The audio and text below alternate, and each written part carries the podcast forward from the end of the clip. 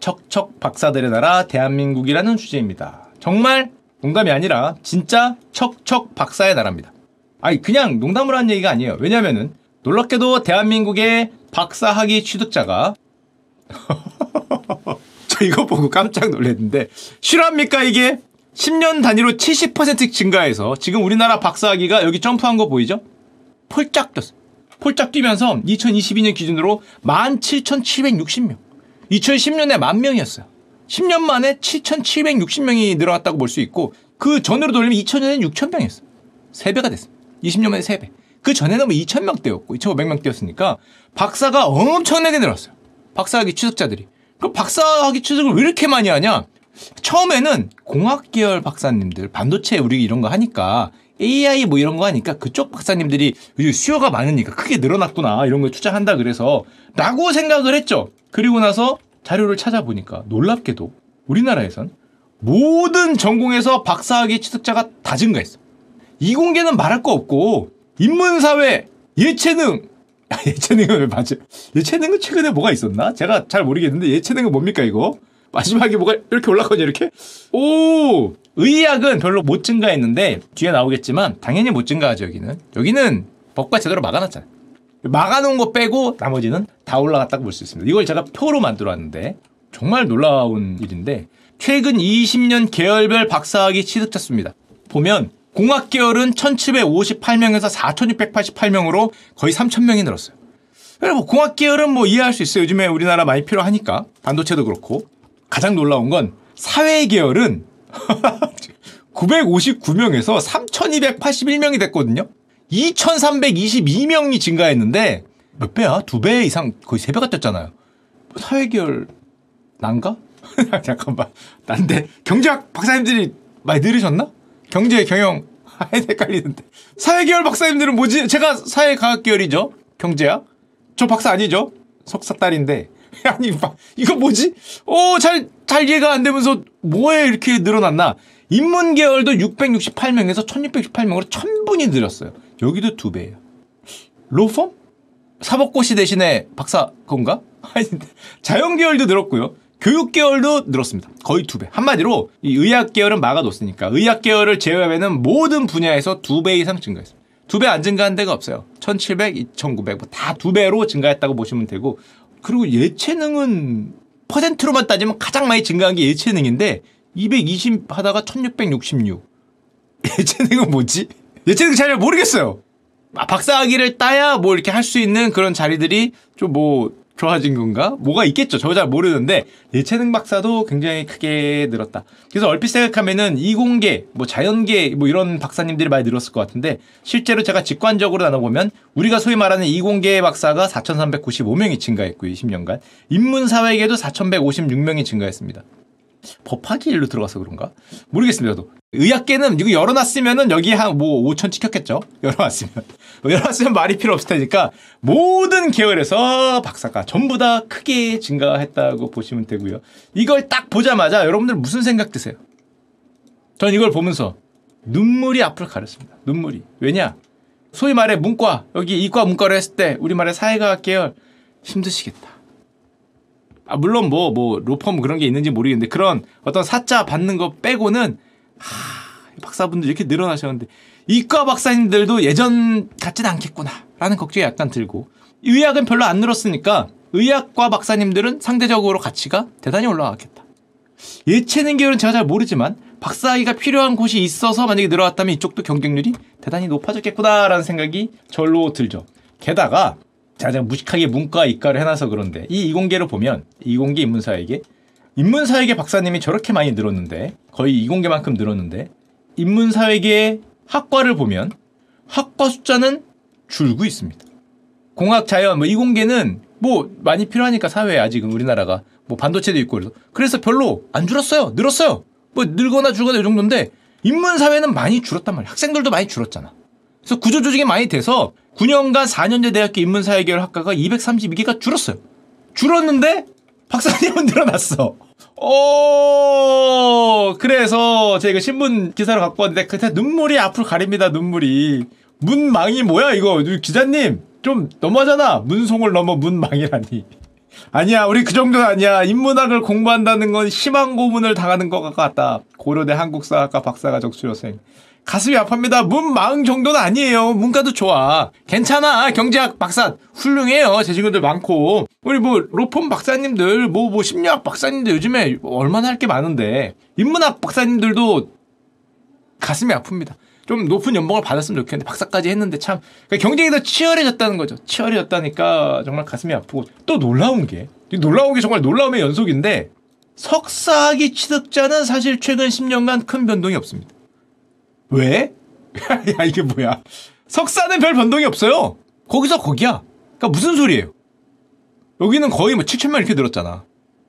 석사까지 하고 끝내는 사람보다 석사에서 박사를 가는 사람들이 훨씬 많이 늘었다는 거예요. 아까 몇 명이 늘었습니까? 최근 10년 만에. 여기죠. 석사는 그대로인데 박사가 7천 명이 늘었어요. 그러니까 그만큼 석사에서 끝나지 않고 이제 박사로 가는 분들이 대단히 많이 늘었다는 건데, 오, 신기하네. 이거 왜 그럴까? 보면은 석사 대비 박사 비중이 2000년에는 12%였어요. 제가 계산한 겁니다. 약간 틀릴 수도 있어요. 2012년은 15%였는데 2022년에는 2000년 대비 두 배가 됐어요. 21%야. 석사를 따면 다섯 분 중에 한 분은 박사까지 가는 거죠. 오, 왜일까? 여러 가지 이유가 있겠죠? 사회에 진입할 때까지 시간이 많이 있으니까 박사를 따고 가는 게 시간이 있다거나 아니면 박사를 따고 사회에 진입하는 게 유리하다거나 뭐 박사가 더 높은 평가를 받으니까 경쟁이 더 심해져서 차별점을 더 늘리려고 뭐 박사가 되거나 여러 가지 있겠지만 하여튼 우리나라는 척척 박사님들이 대단히 많이 늘고 있다. 그리고 모두가 다 아시지만 우리나라 학생 숫자가 어때요?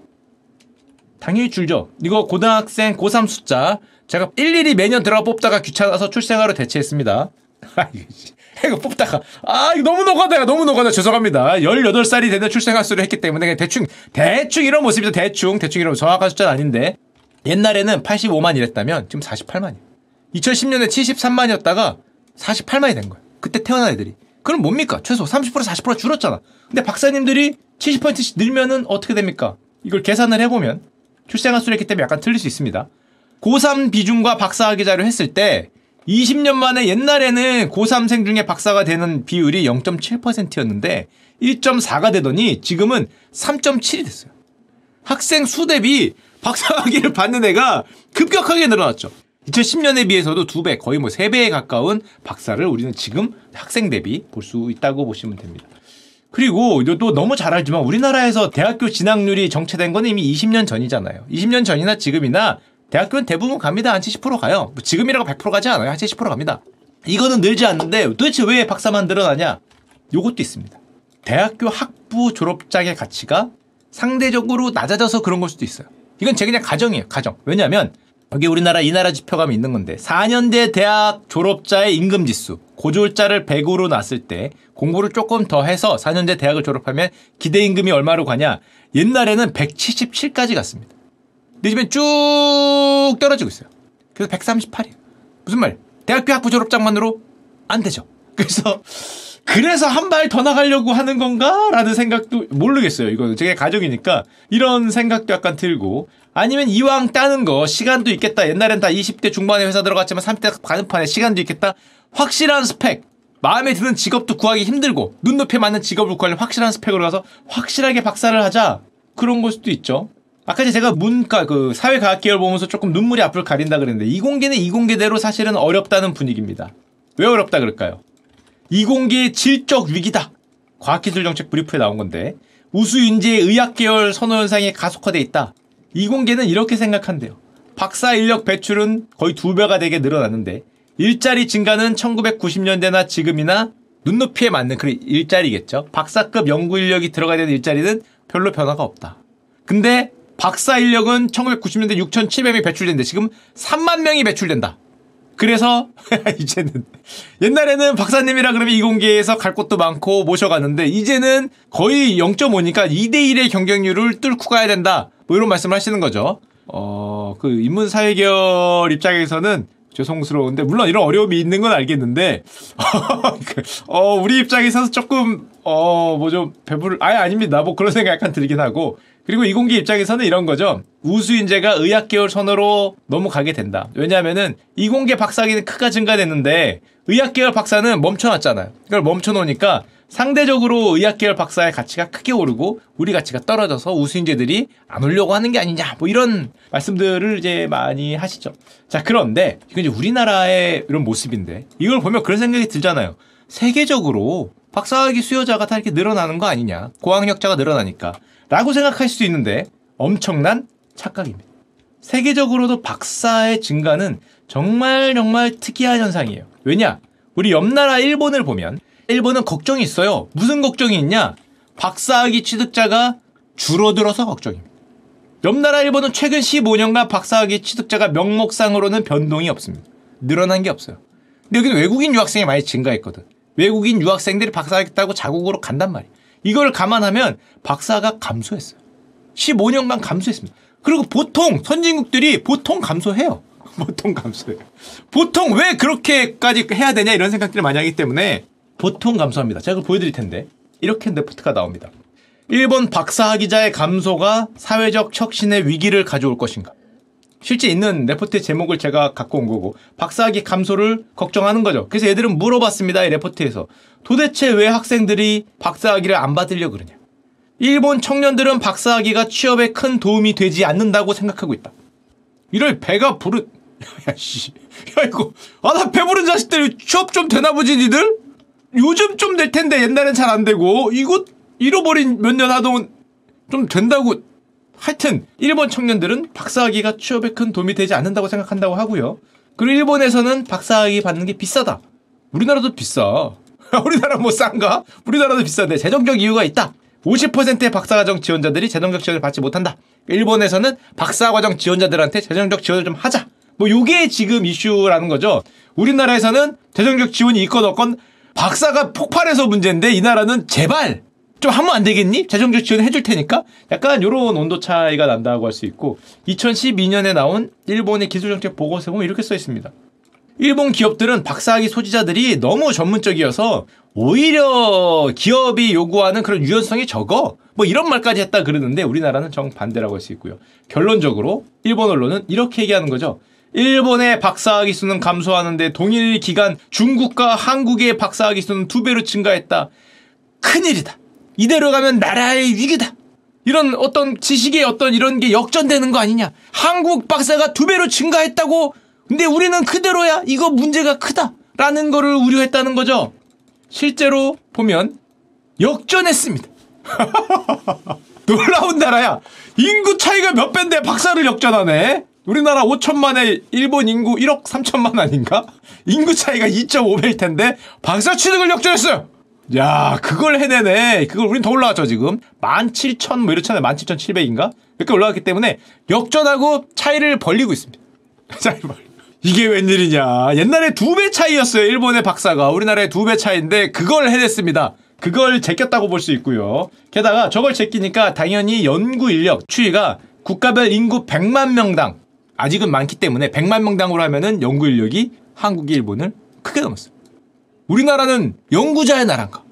우리는 그렇게 안 생각하지만 전 세계적으로 R&D에 가장 미친 나라 대한민국.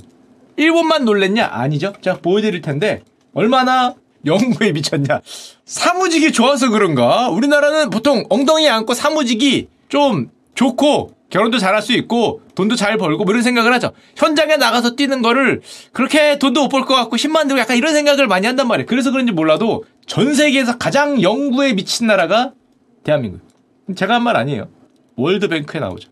인구 100만 명당 연구 인력수가 세계 주요국 중 1위인 나라 킹한민국입니다. 그것도 압도적인 일이에요. 이렇게, 이렇게 주요국 중에 압도적인 일이에요. 경쟁자가 없어. 한탄을 했던 일본이 2위에 아 한국에 역전당했으문이다. 이걸 어떻게 합니까? 2위.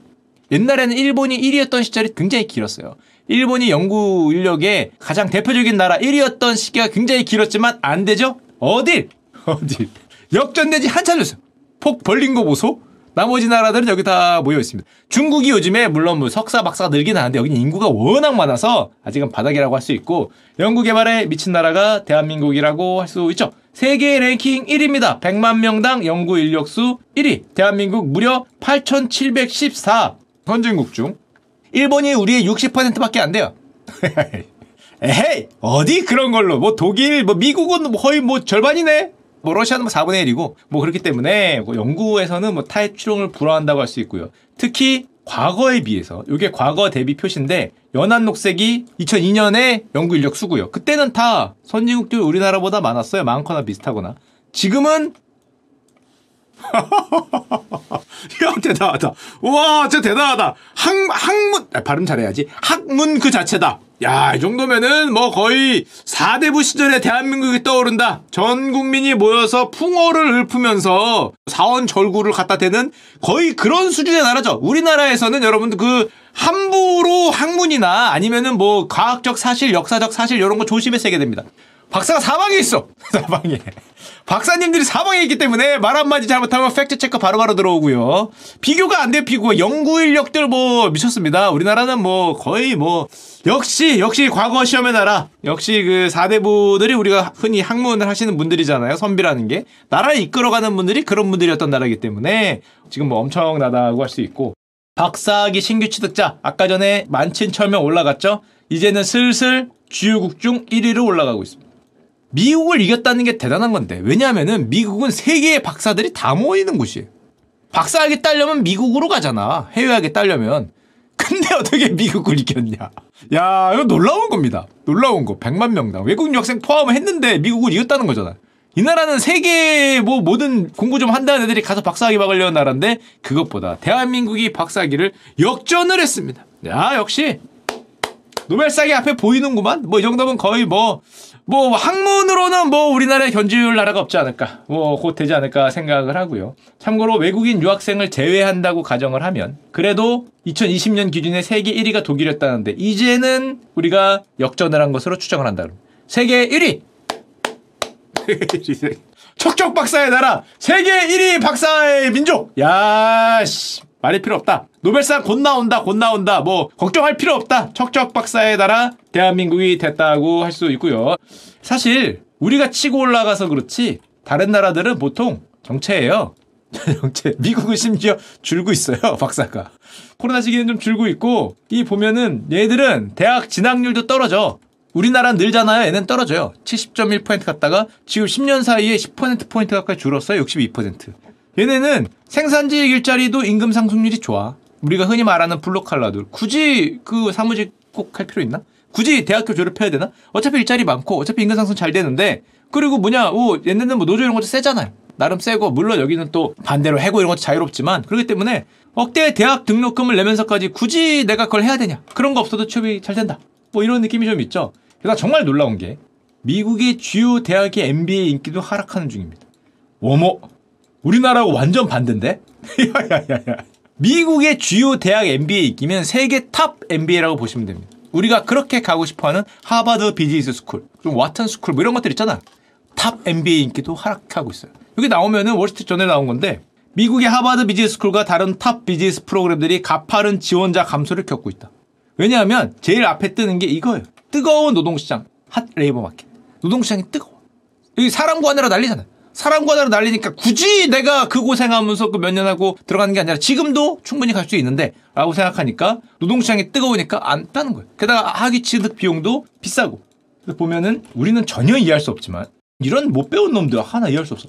미국의 최고 경영대학원으로 알려진 하버드 MBA 지원자가 15%가 줄었다. 물론 그렇다고 미달은 아닙니다. 경쟁률이 줄었다고. 만 명 지원하던 게 한 8,500명 지원한다는 거죠. 미달은 아닙니다. 그렇다고 쉽게 간다는 건 아니고 와튼 스쿨도 13% 이상 지원자가 감소했다. 오 나도 되겠네. 뭐 그래도 몇십 대 1이겠죠. 안 봤지만 지원자 감소를 피하지 못한다는 거고요. 얼핏 전에 따르면 이런 거죠. 많은 청년들이 이미 큰 폭의 급여 인상을 받고 있는데 2년을 쉬면서 굳이 해야 하는 것에 대한 비용과 매력도가 떨어졌다는 거죠.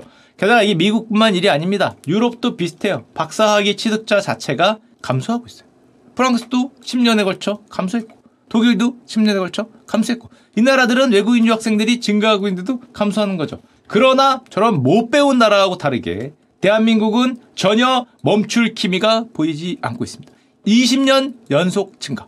총 3배 증가. 연간 박사학위 신규 취득자 수 신기록 달성. 세계 랭킹 1위. 전국민 박사. 말 그대로 교육의 나라. 게다가 증가율도 다른 저런 못 배운 놈들은 떨어지고 있지만 우리나라는 취득자 수만 보더라도 오 점프죠. 여기서 이것도 점프라네. 이렇게 점프라는 기염을 토하는 나라.